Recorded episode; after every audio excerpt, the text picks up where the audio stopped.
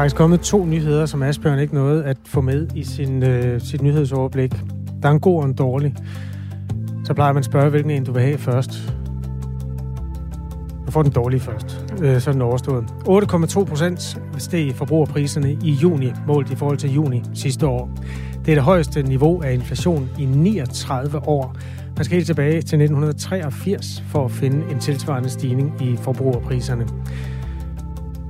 Vi vidste godt, det var på vej. Nu har du hørt det her i Radio 4, altså 8,2 procent øh, inflation i juni måned. Så kommer den gode, og det er egentlig utroligt, at det er en nyhed, men det er en nyhed. Øh, Jonas Vingegaard har ikke corona. Øh, det skriver Ekstrabladet, som har læst et hollandsk øh, sportsmagasin. Der er jo her på hviledagen i Tour de France foretaget obligatorisk coronatest af alle rytterne, og ifølge den hollandske avis, som Ekstrabladet citerer, den hedder Het Laatste News, der er Jonas Vingegaard testet negativ for coronavirus. Det er jo et Tadej Pogacar også, så de kommer til at afgøre det på cyklerne. Det tror jeg, der er mange, der er glade for. Der er bjergetapper tirsdag, og især onsdag og torsdag. Det her det er Radio 4 Morgen. Jeg hedder Kasper Harbo. Godmorgen. For to timer siden blev der lukket for gasledningen Nord Stream 1 der løber fra Rusland til Tyskland og forsyner rigtig mange øh, borgere og fabrikker i europæiske lande med gas. Det er på grund af vedligeholdelse, at der vil være lukket for den angiveligt i bare de næste 10 dage. Men det store og interessante spørgsmål er, om der bliver åbnet for gassen igen, når de 10 dage er gået. Det mener Brian Vad Mathisen, professor i energiplanlægning ved Aalborg Universitet, ikke, at vi kan føle os sikre på. Godmorgen. Godmorgen. Hvorfor ikke? Ja, øh, altså det der, det, der har vist sig her de, de senere måneder, det er jo sådan set, at det, den stabilitet, Europa har haft med hensyn til vores øh, gasforsyning øh, fra øh, Rusland, den, den er jo øh, sat under, øh, hvad skal man sige, sat i tvivl øh, mange gange. Altså, de fleste øh, kan jo huske øh, de her øh, kontrakter, der blev ophævet på grund af, at man skulle betale i rubler. Øh, men det er også sådan, at øh, den ledning, der nu er lukket for vedligehold, der er gasflået øh, faldet med øh, 60 procent her øh, i den senere tid. Angiveligt, fordi der, der mangler nogle tekniske øh, komponenter. Øhm, øh, og, øh, og derfor øh, er det jo altså bare sådan, at øh, vi skal se det her som en del af, øh, af det øh, politiske øh, spil, der foregår mellem Vesten og, og Rusland. Øh, og vi er også nødt til at se det i lyset af, af den krig, der foregår i Ukraine. Ukraine. Brian Vad Mathisen er altså professor i energiplanlægning ved Aalborg Universitet, og vi prøver at gætte, hvad der sker om 10 dage. Det statsejede russiske gasselskab Gazprom har allerede reduceret mængden af gas, som Brian Vad Mathisen var inde på, der flyder gennem øh, Nord Stream 1, 1200 km gasledning fra Rusland til Tyskland. Grunden er ifølge Rusland øh, reparation på ledningen, men øh, den bliver afvist blandt andet af den tyske forbundskansler Olaf Scholz. Hvilke konsekvenser vil det få for os i Danmark, hvis gassen forbliver lukket? Ja, altså det, det får helt kon- konkret den øh, konsekvens for Europa, at vi skal prioritere mellem øh, gasforbrug med henblik på at få fyldt vores, øh, vores gaslager op Øh, her til morgen er gaslagerne omkring, øh, altså lige over, over 60 procent fyldt, hvis man ser på, på EU som, som helhed. Og, øh, og målet er altså øh, væsentligt højere. Øh, målet er sådan set, at, at det skal op imod øh, mod 90 procent. Og, øh, og, og derfor så øh, kan vi i være i den situation, at vi er nødt til at lukke virksomheden ned for at få fyldt gaslagerne op. Og, og det sker jo med henblik på, at det ikke får konsekvenser for almindelige mennesker, øh, der skal varme deres hus op, og som, øh, og som skal have en, øh, en øh, intakt øh, elforsyning. Det er sådan set det, der er målet her. Det er, at vi kan klare os øh, igennem næste øh, vinter øh, på en måde, så at vi, det ikke får nogen, nogen menneskelige konsekvenser. Det kan jo godt have menneskelige konsekvenser, hvis man lukker øh, Kobær og Arla. For eksempel, at så er der ikke noget mælk og ikke noget robrød. Altså, hvordan laver man det regnestykke øh, sådan fra politisk hold, hvor gassen skal bruges bedst? Og prøv at høre, øh, jeg tror også, det har konsekvenser i Europa. Øh, vi står med en vanskelig situation for, øh, for hele Europa og for en lang række mennesker.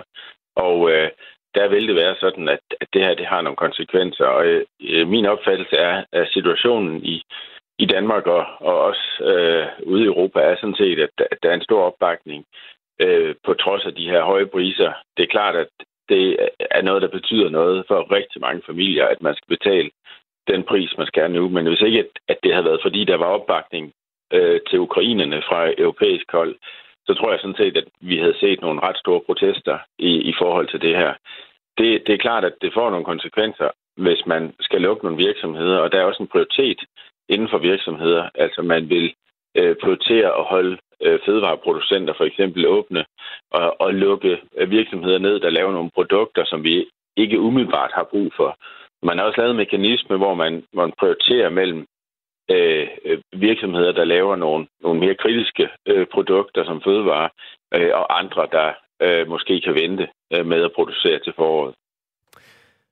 Der er forskellige andre måder at få gas på. Det er bare væsentligt mere besværligt. Mm. Øhm, for eksempel kan man få det sejlet hertil fra USA eller fra Katar. Det kræver nogle investeringer i noget infrastruktur, som man stadig diskuterer, om man er klar til. Men altså, nu er gaslagerne på 60 procent, og du siger, at vi vil gerne op på 90 procent i EU. Hvor meget af det hul kan man fylde med gas, der kan komme på andre måder end fra Rusland med et rør?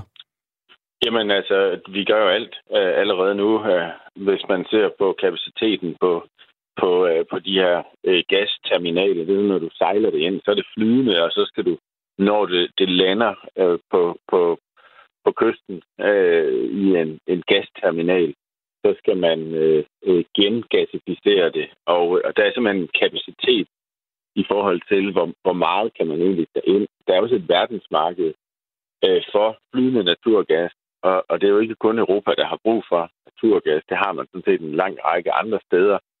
Og, øh, og derfor så øh, kan det ikke lade sig gøre at skrue så meget op, at øh, vi bare kan undvære den russiske gas. Jeg tror, du skal prøve at se det i lyset af, at hvis det var, at vi bare kunne erstatte den russiske gas, tror du så ikke, at det havde været en del af sanktionerne? At vi havde valgt selv at, at sige, nu vil vi ikke have mere. Mm. Det, er, det er det, der er problemstilling. Det er sådan set, at det ikke kan lade sig gøre, og, og på kort sigt erstatte det. Det kan det på, på længere sigt, og med de øh, energisparekampagner, der er, og den velvillighed, der heldigvis også er i befolkningen, så, øh, så tror jeg, det kan lade sig gøre, uden at det får voldsomme konsekvenser, udover at vi er nødt til at lukke for nogle af de store forbrug i en midlertidig øh, periode. Lige til sidst, Brian Vad Mathisen. Nu ved jeg godt, du er professor i energiplanlægning og ikke i storpolitik, men alligevel, hvis du forudser, at altså, Putin han bruger den her gas som et øh, geopolitisk våben, det virker ret tydeligt efterhånden. Hvis han lukker, så er det jo sidste gang, han har det våben. Altså, så kan han jo ikke true med det længere. Kan det ikke være et argument for, at han måske lige skulle holde en lille smule krudt tørt? Jo, men øh, det er sådan set lidt det, jeg har øh, også advaret imod her. Altså, jeg tror, man er nødt til at se, at de forskellige europæiske lande har øh, forskellige afhængigheder af øh, russisk naturgas, og jo i, i virkeligheden også olie og kul. Og, øh, og det er jo helt tydeligt, med den måde, at det her det, øh, kører på, at, at russerne har en interesse i at skabe tvivl om leveringen af gas, men de har ikke nogen interesse i selv at lukke for, for leveringen af gas. Og, og der er det så, ikke, ikke sådan med det samme i hvert fald, og der er det så, at de europæiske politikere skal gøre sig op, jamen skal vi nu, skal vi nu sidde og vente 10 dage og debattere det internt med den mulige splid, det kan skabe mellem de europæiske lande, øh, mellem dem, der bruger meget gas, og dem, der bruger lidt gas? Øh, eller skal vi selv vælge at sige, jamen, øh, vi, vi, vi, øh, vi tager den bælge, der hedder, at, at, at vi selv vælger at, at træffe en beslutning, i stedet for, at, øh, at det her det trækker i langdrag. For der er ingen tvivl om, at selvom øh, gassen så åbner igen om 10 dage, lad os sige, den gør det, så skal der nok opstå en ny situation, hvor der er øh, nogle teknikaliteter, eller nogen, der ikke vil øh, overholde en kontrakt, sådan at der bliver skabt endnu en debat og endnu en tvivl om øh, de her russiske leverancer. Tak skal du have, Brian Vad Mathisen. Velbekomme. Professor i energiplanlægning ved Aalborg Universitet. Øh, Jesper han har skrevet til at sætte dog fart på tyrefeltet, så er vi over grænsen. Eller så er vi over det problem herhjemme. Ligeledes spørger Michael om, hvornår det danske gasfelt, altså tyrefeltet, er færdigrenoveret og kan begynde at producere gas til os. Og øh, svaret på det er, at øh, Tyrefeltet begynder igen næste år, altså 2023. det, der er problemet i den sammenhæng, det er, at man har sådan en musketered internt mellem EU-landene, så det er ikke gas til os, det er gas til EU, og i den sammenhæng lidt en dråbe i havet. Det eneste, der er den rigtig gode nyhed, sådan set med danske briller i den sammenhæng, er, at vi formentlig kommer til at tjene mange penge på den gas, fordi priserne er jo øh, høje i øjeblikket. Men det er altså ikke sådan, at man her i Danmark kan køre en eller anden selvforsynende stil. De her gaslager, der har man en, øh, en musketered, der gør, at hvis der mangler gas i Italien, og vi har noget på lager her, så vil man efter en eller anden fordelingsnøgle komme til at skue af med det. Klokken er 16 minutter over 8. Øh, tak for sms'erne, der kom ind på 1424. Du lytter til Radio 4 morgen med Kasper Harbo. Et stigende antal forældre benytter deres sundhedsforsikring til at få deres børn udredt i psykiatrien eller få psykiatrisk behandling. Det er en historie, politikken Dagbladet fortæller i dag. For to år siden fik eh, lige under 750 børn tilkendt behandling gennem pensionsselskabet PFA. Det tal det var vokset til lige under 1300, altså næsten en fordobling sidste år. Og i år forventer PFA, at næsten 2100 børn så er vi altså oppe i en tredobling, vil aktivere den del af deres forældres sundhedsforsikring, som kan give adgang til psykiatrisk udredning eller behandling. Hvis det tal holder stik, altså en tredobling på tre år. Nina Theis Jøring er forperson i Børne- og Ungdomspsykiatrisk Selskab. Godmorgen. Godmorgen.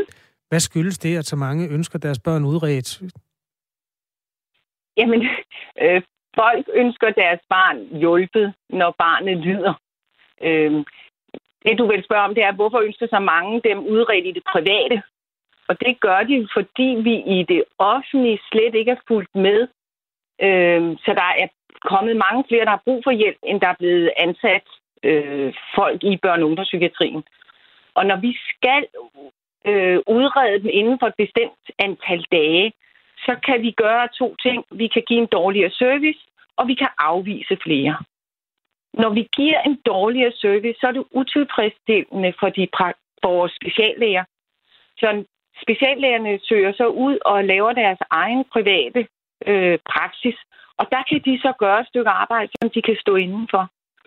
Og de kan så få betaling via forsikringerne, så folk kan simpelthen via deres private forsikring gå ud og få den udredning på en ordentlig måde øh, hos en privatansat, som de ikke kan få i det offentlige, fordi vi enten afviser dem, eller faktisk gør noget, der er meget presset og, og forjaget.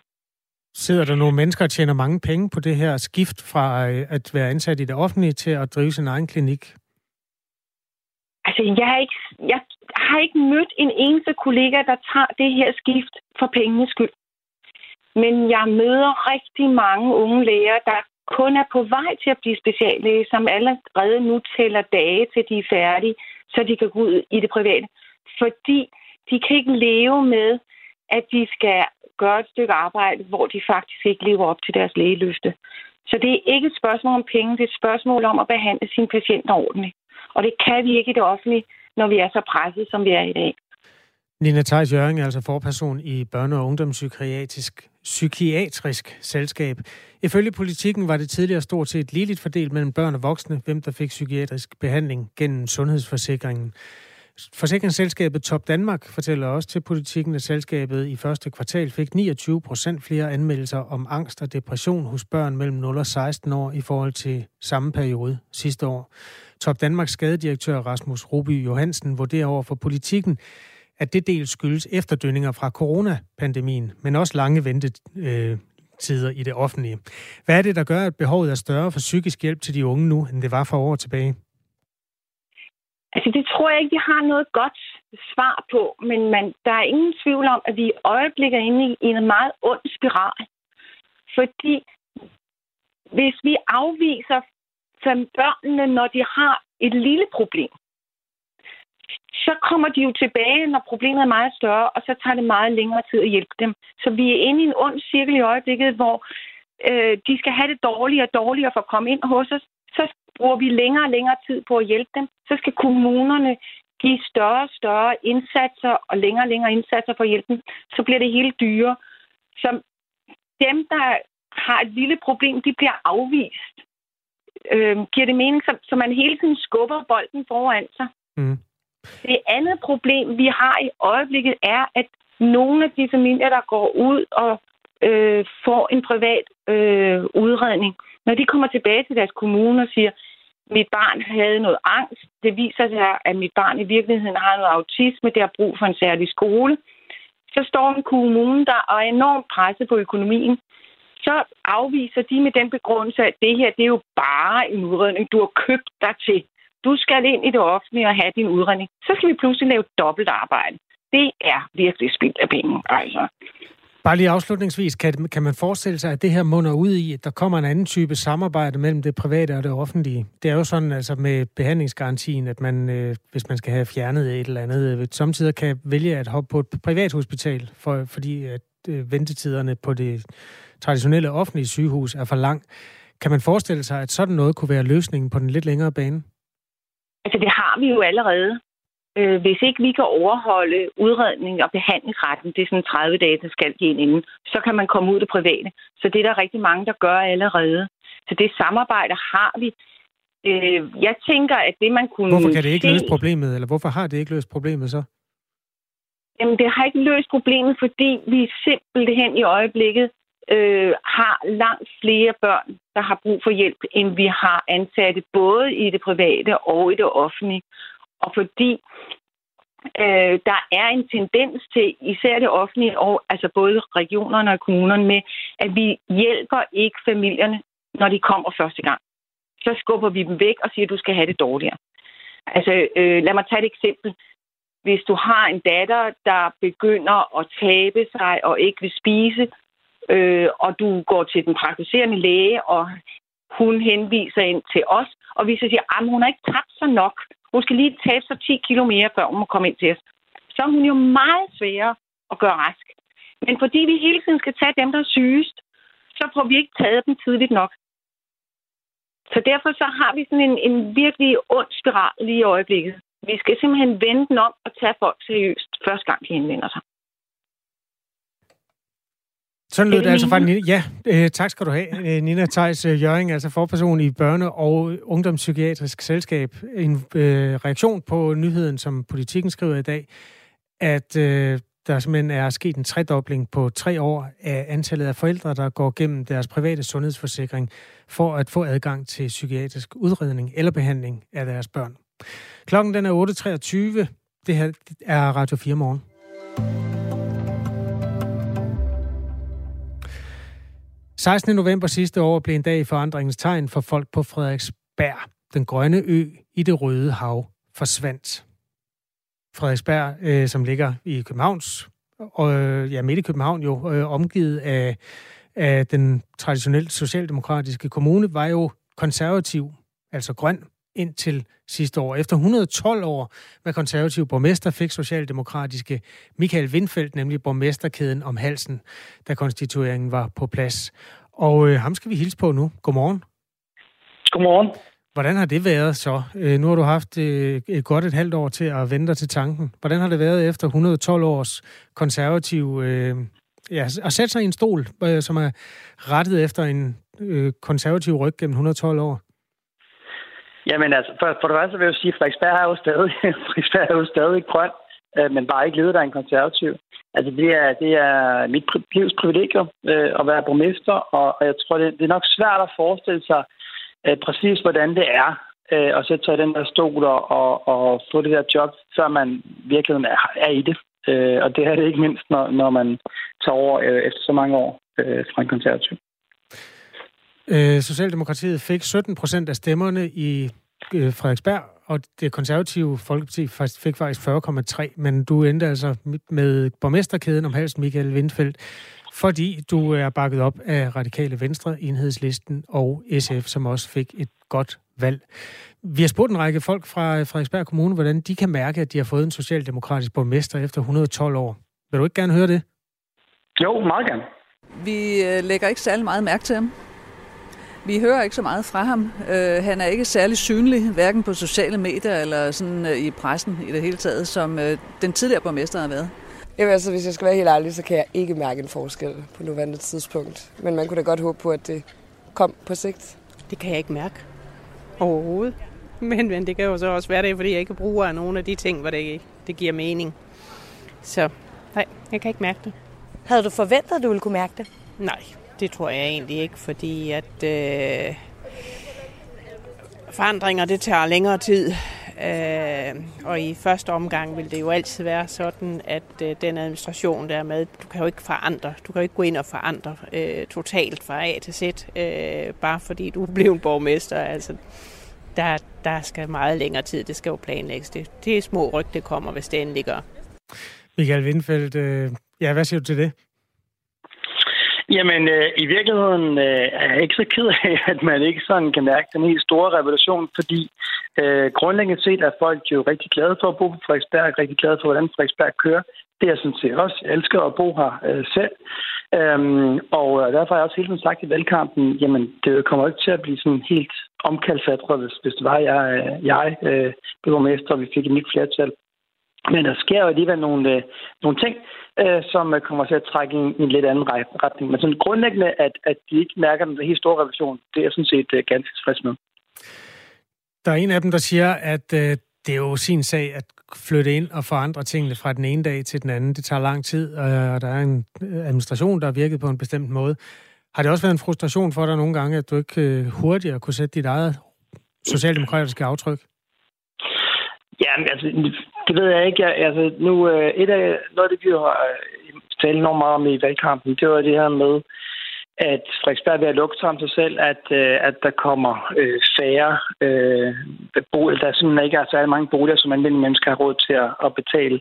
Øhm, og der kan det godt frustrere mig lidt, at man ikke bare kan ændre det som øh, over, over natten. Øhm, vi har jo alligevel prøvet på det, øh, og fik derfor vedtaget her i juni et, øh, det vi også sagde, vi ville i alle valgkampen, nemlig en plan for, for den blandede by, hvor vi sender et ret klart øh, signal til markedet om, at hvis man vil bygge på Frederiksberg, øh, så øh, må man gerne komme og præsentere sit projekt. Men hvis man ikke præsenterer et projekt, der ligesom øh, hvad hedder det, øh, bidrager til at skabe mere blandet by, altså også boliger til skolelærer, pædagoger, socialcenter, politibetjenter osv., så må man sådan set godt tage hjem igen. Og det er klart, sådan noget tager jo tid, øh, fordi det er jo først nu, det signal er sendt til markedet, og det kommer man først til at kunne se øh, om, øh, om nogle, nogle år. Det er måske mest målbart i virkeligheden også på signalerne, at der er kommet en socialdemokratisk borgmester efter 112 år med konservativt styre. Det her boligmarked, hvor der jo også er, altså tager jeg fejl, hvis jeg siger, at det er også sådan, at boligselskaberne, almindelige boliger, øh, råder over en del af dem. Er det rigtigt forstået? Øh, ja, altså Frederiksberg har jo 11 procent øh, almindelige boliger, der er noget jo meget, meget øh, få i forhold til alle mulige andre øh, kommuner. Øhm, og det, der er jo det interessante, det er jo, hvordan, hvordan øh, hvad gør vi så, når vi bygger nyt? Øh, siden 2000 er der alligevel bygget 4.000 boliger på Frederiksberg, øh, og næsten ikke nogen af dem, der er almindelige boliger eller billige andelsboliger. Øhm, og det er jo derfor, at, at vi ligesom kan se over tid, så stiger priserne øh, på ejerboligerne øh, og udlejningsboliger, de private er. og det gør altså, at der er mange mennesker, der bliver presset ud fra Frederiksberg. Det er den udvikling, vi prøver at gøre et eller andet ved samtidig sagt dermed, at dog, at vi ikke bare skal bygge for at bygge, fordi det, det skal vi selvfølgelig aldrig i den næsten udbyggede kommune. Vi kan lige nå et enkelt citat fra en af dine politiske kolleger i byrådet. Han er fra Venstre, Janne e. Jørgensen. Han har været ude med en ret skarp kritik af øh, en beslutning, I har truffet om at rive halvdelen af Bispeengbuen ned altså øh, for, for at lave plads til vejene. Der kommer lige et hurtigt citat. Socialdemokratiet og Radikale Venstre løber fra et klokkeklart valgløfte mindre end en halv år efter at have fået magten. De har valgt en lettere og billig løsning ved at fjerne halvdelen af buen. Man kan ikke løse problemet med en motortrafikvej i første sals højde midt i en storby ved at flytte alle bilerne over på den ene halvdel og rive den anden ned, argumenterer han. Har du lyst til at kommentere det? Ja, øh, meget gerne. Altså, hvis Jan han slog op i de annoncer, vi lavede i valgkampen, så vil han faktisk kunne se, at, øh, at det vi lovede, det var, at vi ville arbejde for, at mindst halvdelen af Bismarck blev reddet ned. Men jeg vil da gerne sige åbent og ærligt, det er ikke min favoritløsning, den der. Jeg vil gerne redde det hele ned. Øh, det vi bare har en udfordring øh, med, det er, at vi har en regering og et folketing, der ikke prioriterer hovedstaden og storbyen øh, tilstrækkeligt, hvor Janne Jørgensen sådan set også sidder og stemmer, fordi de lavede en stor infrastrukturaftale, uden at der var afsat til penge til den store løsning. Så hvor Janne Jørgensen lige vil finde, øh, hvad, 600-700 millioner fra Frederiksbergs øh, slumpen i kommunekasse til at redde det hele ned, det er, det er det gode spørgsmål. Mm. Jeg er stolt over, at vi kom, nu kommer i gang. Øh, og jeg tror i virkeligheden, at når folk først ser, hvor fedt det bliver, at der kun er en bue, så kommer der til at være et pres på, at, øh, at den anden også bliver reddet ned. Jeg kommer i hvert fald til at gøre mit til, at øh, det pres bliver overholdt. God arbejdsløst, Michael Windfeldt. Tak fordi du var med her. Jamen selv tak. God sommer. Tak. Borgmester i Frederiksberg Kommune. Det her er Radio 4 morgen. Nu er der nyheder med Asbjørn Møller. Klokken er halv ni.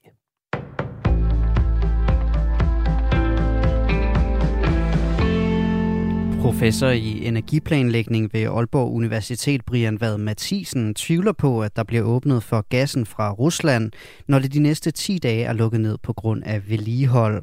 Jeg tror, man skal være forberedt på, at det kan være en realitet, at vi om 10 dage ikke får mere gas fra Rusland, det siger han til Ritzau.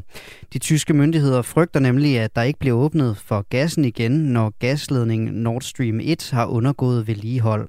Tyskland og en række andre vestlige lande har indført sanktioner mod Rusland på grund grund af krigen, og tidligere der har Rusland lukket for gassen i andre lande. Brian Vad Mathisen er skeptisk, fordi Rusland allerede har reduceret gasforsyningen med 60 procent med henvisning til, at der mangler nogle komponenter. En forklaring, der fra flere sider er sået tvivl om, blandt andet er Tysklands økonomiminister, som har kaldt det en politisk beslutning. Det her er jo i virkeligheden endnu en brik i det spil, der foregår med energi som et politisk våben fra russisk side i forhold til at lægge pres på Europa, siger Brian Vad Mathisen. Og det kan også gå ud over Danmark, hvis russerne sætter en prop i leverancen af gas. Gaslærerne i Tyskland er lige godt 60% fyldt op.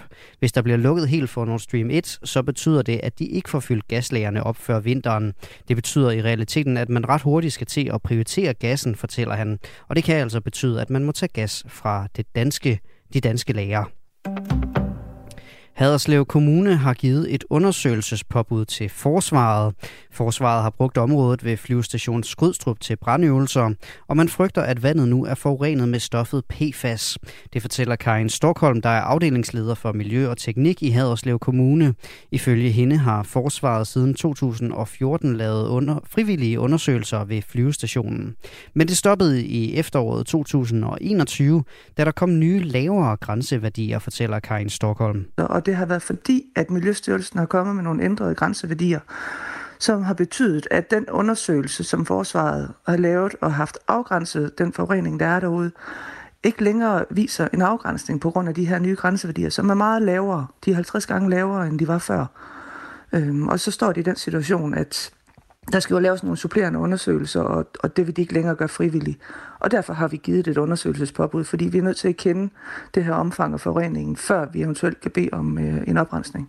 PFAS er kunstigt fremstillede fluorstoffer, der er svært nedbrydelige, og som blandt andet bruges i brændslukningsskum.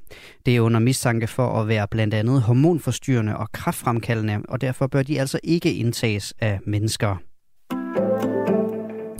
Danish Crown tilbagekalder al rullepølse, som virksomheden har produceret siden den 1. juni. Det skyldes mistanke om et udbrud med listeria, skriver Danish Crown i en pressemeddelelse.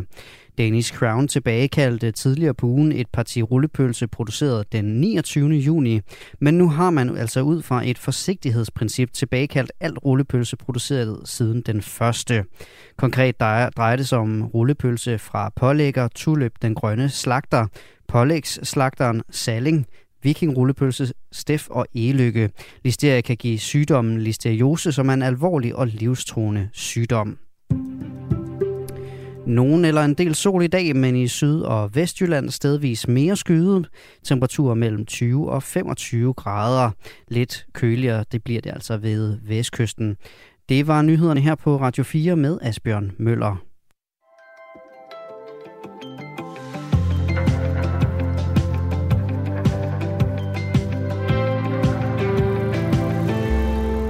Det var ikke kun øh, gode minder og øh, hæse hæsestemmer og lidt ømme ører, som deltagerne på Roskilde Festival fik med sig hjem, da pladsen lukkede for en uge siden. Der var også rigtig mange, der fik en omgang corona. 593 har oplyst til Styrelsen for Patientsikkerhed, at de blev testet positiv og formentlig blev smittet under Roskilde Festival. Og det kan være svært at undgå, fortæller Michael Bang-Petersen, der er adfærdsforsker og har set nærmere på, hvordan vi gebærder os under corona. Det skyldes både, at den nuværende variant er meget smitsom, men også, at de forholdsregler, som vi engang tog for givet, ikke sætter samme præg på vores adfærd, som de har gjort. Det fortæller mig nok først og fremmest, at vi har at gøre med et øh, ekstremt smitsomt øh, virus, øh, som, som stadigvæk smitter på trods af, at det er, er sommer og meget af aktiviteten jo foregår udenfor. og, og så er det jo rigtigt, at vi er vendt tilbage til normalen på, på mange måder, og det nok er svært øh, at afholde en festival af denne her karakter, øh, uden at der er smitte. Der var sikkert også folk, der kom hjem med en forkølelse for fem år siden, før vi hørte om corona. Øh, det skal nok passe, at der var 593, der meldte sig syg mandagen efter. Altså, er der egentlig nogen sådan målbar forskel på dengang og nu? Det er i hvert fald rigtigt, at øh, der har jo cirkuleret virus øh, altid, øh, også, også før der var corona, og på den måde så vil man også have samlet forskellige infektioner op øh, under tidligere øh, under tidligere festivaler. Så, så på den måde så, så skal man ikke nødvendigvis tage det, at der er, af nogen, der er blevet smittet som udtryk for, at der er et, et problem. Vi mennesker, vi har altid levet med, øh, med virus, øh, og det kommer vi også til at gøre i lang tid. Der var håndsprit alle steder for et år eller halvanden siden, men lige så vel som paraderne har sænket sig i vores adfærd, så er samfundet også blevet sådan mere øh, hverdagsagtigt igen, lad os kalde det det. Øh, og det er faktisk kun under et halvt år siden, at Danmark åbnede helt igen. Er det sådan øh, karakteristisk? Er det, at, kan du måle det, at øh, vi er hurtige til at glemme de såkaldte gode coronavaner? Jamen det har vi kunne se hele vejen igennem, at vi øh, i hvert fald nogle af, af de her forskellige råd, dem har vi været ekstremt hurtige til at, at smide, og det afhænger lidt af, hvad det er for en, for en af, af vanerne. Hvis vi kigger på mundbind, så har øh, folk øh, sådan groft sagt smidt det samme øjeblik, at sundhedsmyndighederne øh, var ude og sige, nu, nu behøver I ikke det mere.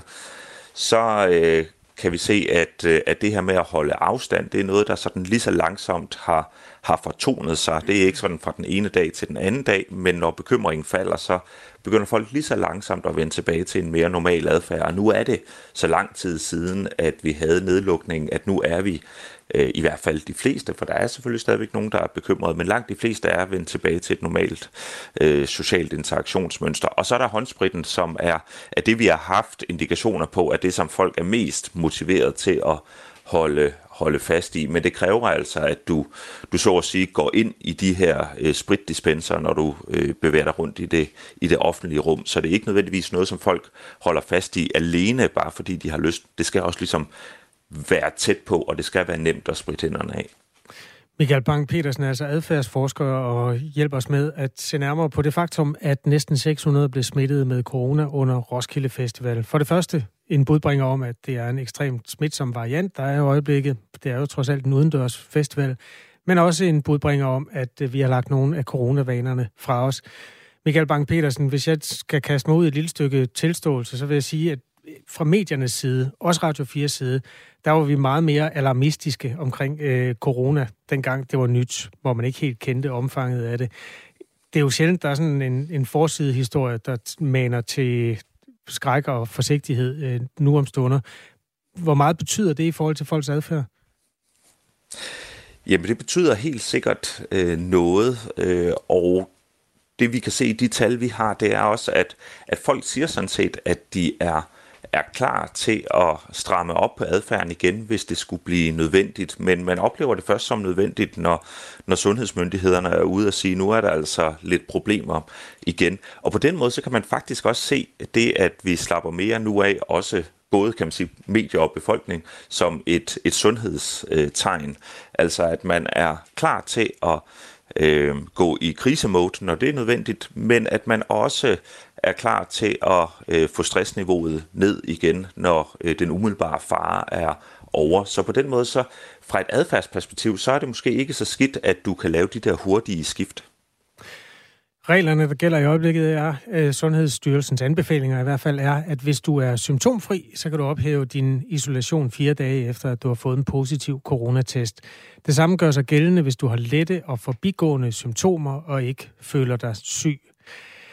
Hvordan tror du, Michael Bang-Petersen, det kommer til at udvikle sig i fremtiden i forhold til at være opmærksom på ikke at blive smittet med corona? Jeg tror, at det kommer til at, at blive mere eller mindre eller, eller den måde, som vi øh, omgås influenza øh, på, hvor at sundhedsmyndighederne også vil sige, jamen du skal ikke bevæge dig rundt, øh, hvis du øh, har, øh, har influenza men, men hvor folk jo har taget, vil jeg sådan vurdere, lettere på isolationsanbefalingerne, øh, end de har, har gjort i forhold til, til coronaen. Så jeg tror, vi kommer til at få et mere normaliseret forhold til det. Det, som jeg tror er ret afgørende øh, for den præcise udvikling, det er, hvad er det, vi kommer til at stå over for her til, øh, til vinter. Øh, hvis, det, hvis det er noget af det, vi har lige nu, en, en omikron-variant, øh, så, så tror jeg, at vi kommer til at tage det som befolkning mere roligt. Men skulle der nu komme en ny variant, som kan, kan undvige vaccinernes effektivitet i forhold til, til sygdom og død, og der derfor kommer et pres på sundhedsvæsenet, jamen så tror jeg, at vi kommer til at finde, finde nogle af de her øh, gode vaner frem igen. I øjeblikket er der 15 indlagt på intensiv, som har en positiv coronatest. Øh, seks af dem ligger i respirator, og det skal ses i forhold til, øh, at der ved den seneste optælling var over 11.000, der er testet positiv for corona. Så er den sammenhæng altså målt mod tidligere bølger, især i forhold til øh, Delta-bølgen, som ramte os for godt halvandet år siden, så er det en mild version, der er i omløb af corona lige i øjeblikket. I øvrigt kan man se på Statens Serum Instituts øh, interaktive dashboard, som det så smukt hedder, altså den hjemmeside, hvor det bliver opgjort på kommuneplan, hvor der er flest positive coronatest, at øh, den konkurrence, hvis man kan kalde det det, føres af Roskilde Kommune. Der er simpelthen et incidenstal på næsten 500 på de kanter. Det her er Radio 4 morgen. Klokken er 8.41. Der skal være flere historier om Fatima og Ahmed, og færre om Ida og Emil. Den litteratur, som børnene i folkeskolens mindste klassetrin læser, skal handle mere om etniske minoriteter, så alle eleverne kan spejle sig i undervisningen, og ikke bare de etnisk danske, mener skolelærer Camilla Trummer. Altså jeg ser det jo som min dannelsesopgave som skolelærer at lære børnene om den verden, de skal ud i i virkeligheden efter skolen. Og den er jo multikulturel, så hvorfor ikke læse litteratur, der afspejler øh, etniske minoriteter? Siger Camilla Trummer, som altså har skrevet et øh, bachelorprojekt om litteraturen på de tidlige øh, klassetrin, og som også er folkeskolelærer. Manu Seren har skrevet mange bøger om Iqbal Farouk. Godmorgen, Manu Seren. Godmorgen. Også kendt fra politik, hvor du har været minister og medlem af Folketinget for Radikale Venstre. Hvor vigtigt er det for dig at skrive en historie om Iqbal fra Nørrebro i stedet for Emil fra Frederikshavn? Ej, jeg tror, at altså, det er ikke vigtigt. Altså, jeg har bare svære ved at skrive om Emil fra Frederikshavn. Altså, jeg, øh, jeg kan bedre identificere mig med at skrive øh, omkring det, jeg ser. Altså, det var også det, Bjørn Røgler sagde, da han skrev sine børnebøger. Ikke? Han skrev bare omkring, hvad han så i Brøndshøj øh, og på skolerne osv. Og det, det er det samme, jeg gør. Øh, fordi jeg kan identificere mig med det. Hvad er det, 5 kilometer fra Brøndshøj til, til Nørrebro eller noget af den stil? Og, og så er der en onkel, der hedder noget andet, men ellers så er det jo bare nogle glade børn og, og af. Altså, betyder det egentlig noget, om de hedder det ene eller det andet? Ja, det betyder sindssygt meget, fordi at øh, som minoritet, det ved man også fra undersøgelser, og masse, øh, masse erfaringer også, at øh, altså det, det betyder rigtig meget at få afspejlet sig selv i, øh, altså i det samfund, man lever i, altså øh, Øh, både i kulturlivet og i det her tilfælde i øh, øh, litteraturlivet også. Øhm, så det betyder rigtig meget, og det er jo også helt klart noget af det, jeg kan altså se og høre også, når jeg er ude på skoler og taler med lærere, at, at det, er minoritetsbørn de bliver afspejlet i en, i en norm, det, og ikke altid en negativ kontekst, det, det betyder rigtig meget. Og så også den glæde, der er ved at øh, altså, høre andre historier, hvor man også, ligesom jeg også kan, øh, identificere mig øh, med det. Og det gælder i øvrigt også fjernsyn og alt muligt andet. Det her det er jo sådan et rigtigt debatemne, og hvis du, der hører Radio 4 morgen lige nu, har lyst til at skrive ind på øh, vores sms, så er du særdeles velkommen til at gøre det. Inden vi går videre med dig, Manu Seren, så vil jeg lige tage et par stykker, fordi der kom nogen tidligere på morgenen, da vi havde det første interview.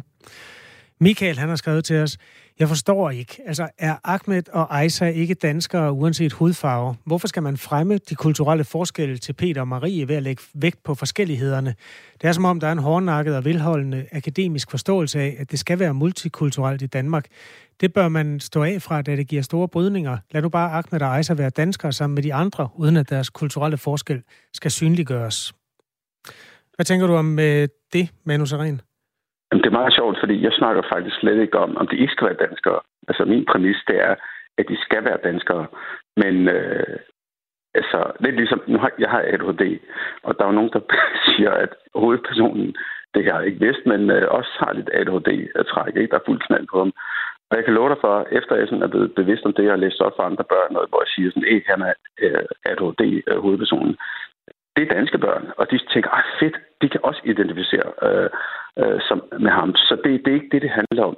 Det handler om øh, genkendelighed, det handler om at blive inkluderet i et fællesskab også, øh, hvor man måske har et, en anderledeshed også.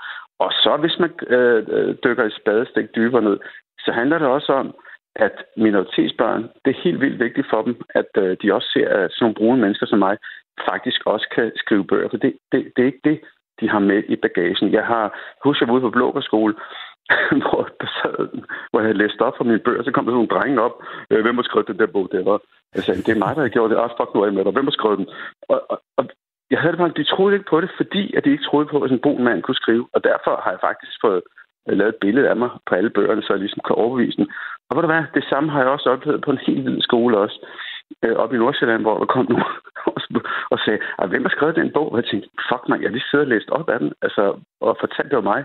Og i deres univers kan man heller ikke forestille sig, at en bonmand kan øh, skrive øh, øh, børnebøger. Så det betyder, øh, at det har ikke indskidt med øh, danskheden at gøre. Det her, det her, det, der er mange lag i det her, som er sindssygt vigtige.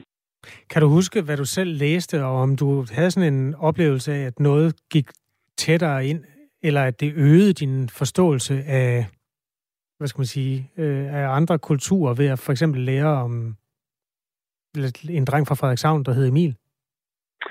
Jamen helt klart, altså det, altså det er jo det, jeg voksede op med. Altså dengang, altså der var for det første ikke særlig mange indvandrere der i starten af 70'erne, da, da, da jeg voksede op, og jeg tror, jeg var den eneste øh, brune. Så var der en, der hed, øh, jeg siger, nu siger det bare, han hed Nierjohn, men det blev han kaldt for, så det kan jeg ikke gøre for.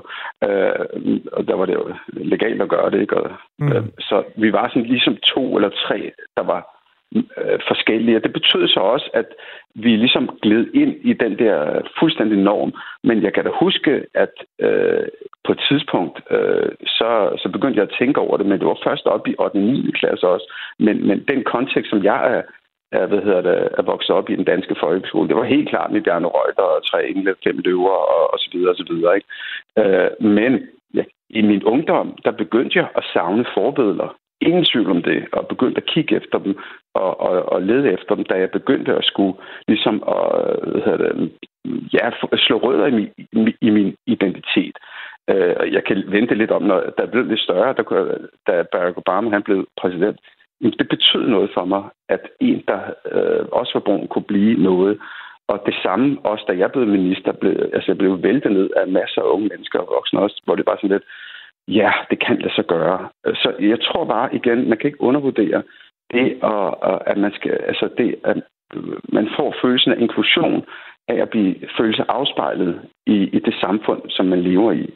Øh, og det betyder altså rigtig, rigtig meget. Så for ham, der, der skrev den sms, for at gå hen og sige, hey, man er bare dansk. Jamen, det, danskheden er også en følelse, og den bliver skabt på rigtig, rigtig mange områder, blandt andet ved at, at se sig selv blive afspejlet i det samfund, som man lever i.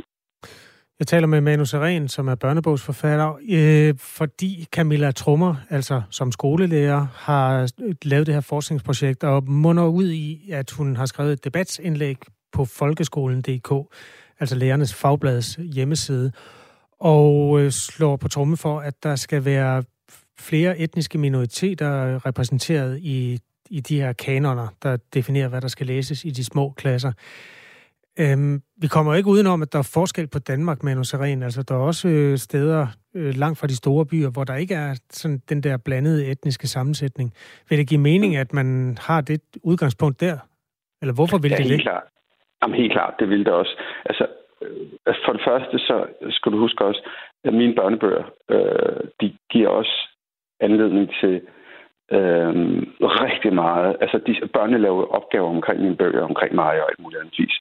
Altså, og, og der, altså, der giver det jo anledning til, ved jeg, øh, til diskussioner og snakke rundt omkring, øh, altså langt ude på landet også. Altså, og derfor så, så giver det mening øh, at, at, at gøre det øh, og få den slags øh, litteratur ind. Og det er jo ikke fordi, at folk er onde, eller lærerne er onde, de ikke gør det. Det handler jo simpelthen bare om, at man ikke har en bevidsthed om det.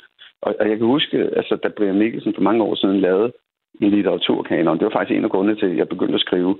Så lavede jeg en perkerkanon, og der blev jeg bare opmærksom på, at, øh, at der ikke var så mange øh, minoritetsforfattere øh, altså i Danmark med, med minoritetsbaggrund. Altså, jeg var den første, der begyndte at skrive børnebøger, så vidt jeg husker. Ikke? Det var, der var en tysker eller et eller andet. Ikke? Men, så, så der har været en mangel på det her. Men jeg vil også sige, det går den rigtige vej. Altså, der kommer flere og flere, og det er jo sindssygt godt. Skal de handle om problemer, eller skal de bare handle om øh, sådan hverdagen? Jamen prøv at høre, der findes jo masser af litteratur, øh, børnelitteratur. Nu har jeg selv fire børn. Og der er, jo, der er jo alt muligt. Jeg har lige læst en bog op for min øh, femårige datter i går, som, som handlede om numser. Store numser og små numser. Jeg skal lige sige, det var så en bog, der var rettet til femårige. Øh, okay, det var godt. Der, der er no... Ja, ja, ja. for helvede. Altså, og så var, så var der også nogen, altså ja, så er der også øh, litteratur, der handler om øh, skilsmisse og andre problemer. Ikke? Og mine bøger, de handler bare om, altså jeg skriver bare, fordi jeg synes, det er skide sjovt, og, og folk, de skal more sig. Så igen, litteraturen har jo et kæmpe spænd, øh, og jeg var en lille del af det, og øh, jeg kunne da godt ønske, at der kom øh, flere, som vi også fik nogle andre stemmer, og måske også nogle andre øh, måder at se øh, danskheden på. Altså hovedpersonen i min bog, Iqbal Farouk, han er jo fucking dansk, som noget overhovedet kan være. Men, men altså, det er bare sjovt at se ham bringe nogle af de der kulturelle forskelle ind i den danskhed der. Ikke? Øh, og, og, og det er det, der også giver et grin, men også måske øh, lidt eftertænksomhed. Tak fordi du var med, Manu Sagen. Det var så lidt. Forfatter og tidligere minister, medlem af Folketinget øh, for radikale i, i sin tid. Men altså i den her sammenhæng, børnebogsforfatter til 10 bøger om Iqbal Farouk. Klokken er 8.52. Du lytter til Radio 4 morgen. Der er kun 39 sekunder mellem Tadej Pogacar og Jonas Vingegaard i den samlede stilling i årets Tour de France. Det lyder ikke af så meget, øh, men det er faktisk i den sammenhæng en ret solid føring, for han er stort set uovervindelig. Det har han været indtil videre, slovenske Pogacar, vinder af to Tour de France allerede, og to etappesejre i dette år.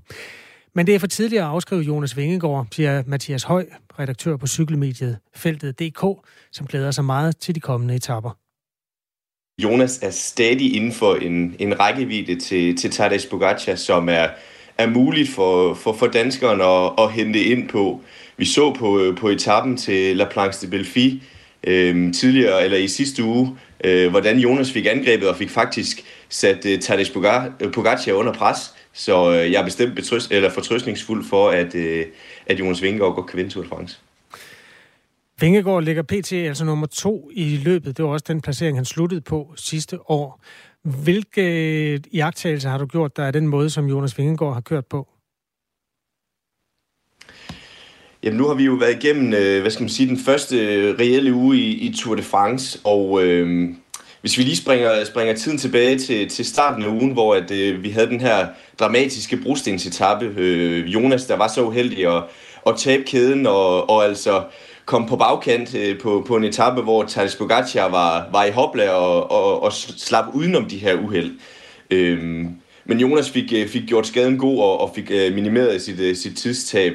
Øh, men udover det her øh, beskidende tidstab, som Jonas har haft, så, øh, så ser jeg en Jonas Vingegaard, der, øh, der er klar til, til de rigtig, rigtig store bjerge. Øh, der er ingen tvivl om, at, at de etapper, vi har været igennem endnu, har passet måske lidt bedre til, til Tadej Pogacar i forhold til, at det har været nogle, nogle korte, eksplosive stigninger, hvorimod Jonas ser mere frem til, til de store alpeetapper, som, øh, som kommer i den her uge, uge både, øh, både onsdag og torsdag. Så, øh, så de svar, vi har fået fra Jonas Vingegaard i, i den forgangne uge, det har, det har bestemt set, set lovende ud. Rytterne i Tour de France-feltet holder altså hviledag i dag mandag, og de kører først i morgen den 10. af i alt 21 etapper. Danske Magnus Kort har siden turen startede i Danmark kørt i løbets prikket bjergtrøje. Den mistede han så i går, hvor det blev alvor i forhold til bjerge.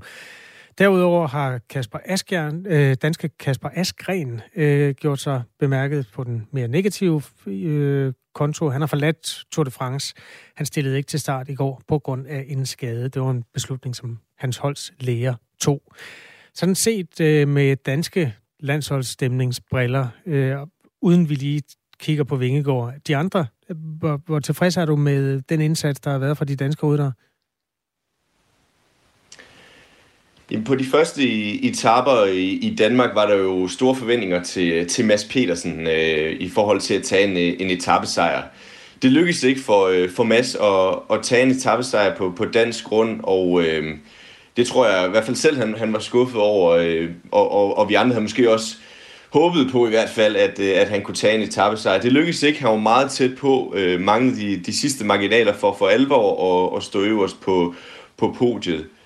Og øh, så har vi haft en, en mand som Andreas Kron, der har øh, på, på lørdagens etape, 8. etape til, til Lausanne, hvor de kørte ind i Schweiz, ja, det bliver Andreas Kron, han bliver altså nummer 4 på den her etape, og det er altså med nogle af de, øh, de helt, helt store, øh, store rytter, altså en Wout van Aert, en Tadej Pogacar, og så Andreas Kron, som, øh, som kører ind på en, øh, på en fjerdeplads. Og øh, ja, selv samme, samme dag øh, senere på aftenen, der, der annoncerede han også, at han forlænger sin kontrakt med, med Lotto Sudal. Så øh, i hvert fald Andreas Kron øh, ser rigtig lovende ud øh, i forhold til, til den kommende uge, hvor der også er nogle etapper, der, der kunne passe ham rigtig godt. Og så lige for at, at, at snakke om Magnus Kort, som du også var inde på her. Altså en, en bjergtrøje, som man har kørt i en, øh, i en uges tid nu. Og det var forventet, at, at Magnus skulle, skulle tabe trøjen øh, i, i går, fordi at... Øh, nu kommer vi altså ind i noget øh, terræn, som øh, ikke umiddelbart lige rimer på, øh, på Magnus Kort. Nogle, nogle lange og, og stejle bjerge i, i alberne. Og, øh, og, og det bliver vanskeligt for Magnus nu at, at få den her trøje tilbage. Øh, men altså en, en uge, hvor vi virkelig har set en, øh, en dansker i, i Hopla og øh, en dansker i Prikker, har været en, en fornøjelse at overvære. Så lad os tale om øh, elefanten i rummet i forhold til at få det her cykelløb kørt hele vejen til Paris, fordi der er simpelthen så mange positive coronatest i øjeblikket. Øh, Guillaume Martin forlod øh, løbet søndag efter en positiv coronatest. Han har siddet øh, ved siden af Simon Geschke i bussen, og det er jo interessant, fordi øh, ja, altså han har jo skrabet point nok til at, at få øh, bjergtrøjen. Altså, Hvordan har du det som cykelfan ved at se på de her sådan lidt random øh, personer, der forsvinder ud af galleriet, fordi de tester positiv for corona? Jamen, jeg deler den bekymring, som vi også kan høre, der er i, i cykelfeltet i øjeblikket. Øh, nu er det jo sådan, at her på hviledagen, så skal hele feltet skal, øh, skal testes. Det er obligatorisk, at alle rytter skal testes, inden at man kan, kan fortsætte på, øh, på morgendagens 10. etape. Og øh, vi hørte i går fra rytterne, både før og efter etappen, at de ser altså øh, de ser en, et muligt mandefald øh, forude, fordi at det er ikke obligatorisk, at, at holdene i sig selv tester øh, i løbet af etaperne og, og, og i løbet af, af Tour de France. Men på hviledagene her, så er det ligesom obligatorisk, at de bliver testet. Og øh, vi har jo set blandt andet Guillaume Matang, som du nævner her, øh, vi har set en øh, Vigard Stakkelengen, øh, hvad hedder det, hjælperytteren for, for Tadej Pogacar, også øh, ryge ud med corona, en Jeffrey Bouchard og så videre. Vi kunne nævne flere, som øh, i løbet af den første uge her, øh, ligesom er, er gået ud af løbet, fordi de hold her har testet. Så øh, jeg er bekymret desværre, og det, det, det er lidt øh, ærgerligt forløbet, hvis, hvis det er corona, der skal gå ind og at ødelægge det, fordi vi vil jo gerne se de bedste mod hinanden i den bedste forfatning, det er klart. Så øh, ja, jeg, øh, jeg er bekymret, og jeg håber virkelig, at det er begrænset, hvor mange coronatilfælde vi får øh, her på, på hviledagen. Det vi ved er, at øh, Jonas Vingegaard ikke har corona. Det har Tadej Bogacar heller ikke. Det er kommet frem i et af de hollandske dagblade, øh, som Ekstrabladet har været så venlig at læse og oversætte til dansk. Jonas Vingegaard har ikke corona, og det betyder altså, at han kommer til at deltage i de næste dages etapper. I morgen en sådan semi-bjergetappe, den slutter i hvert fald på et bjerg, og derefter sådan for øh, bjergetappe cykelsportselskere to regulære hovedretter onsdag og torsdag, hvor det blandt andet bliver Col du Galibier og øhm, Alpe d'Huez, der skal forceres. Jonas Vingegaard er altså 39 sekunder efter Tadej Pogacar i den samlede stilling i årets Tour de France i øjeblikket. Øh, der er jo sat en dansk verdensrekord. Vi har returneret 93 procent af alle de flasker og dåser, som vi har købt som en del af det danske returpandssystem. Altså hvis du har købt en bajer med indhold, og så har du været 93 procent perfekt i forhold til at returnere den igen. Der er dog stadig 7 procent af de her pantflasker og dåser, der ikke øh, vender tilbage til det cirkulære pantsystem. Det svarer til, at 140 millioner pantdåser eller flasker forsvinder ned i en skraldespand eller et eller andet andet. Måske er du en af dem, der smider den der i. Det kan du få lov at diskutere i Ring til Radio 4, for det er nemlig lige præcis det, Ida Sofie Sellerup vil se nærmere på i Ring til Radio 4 om 5 minutter. Lige nu er du, der er nyheder med Asbjørn Møller. Du lytter til Radio 4, klokken er 9.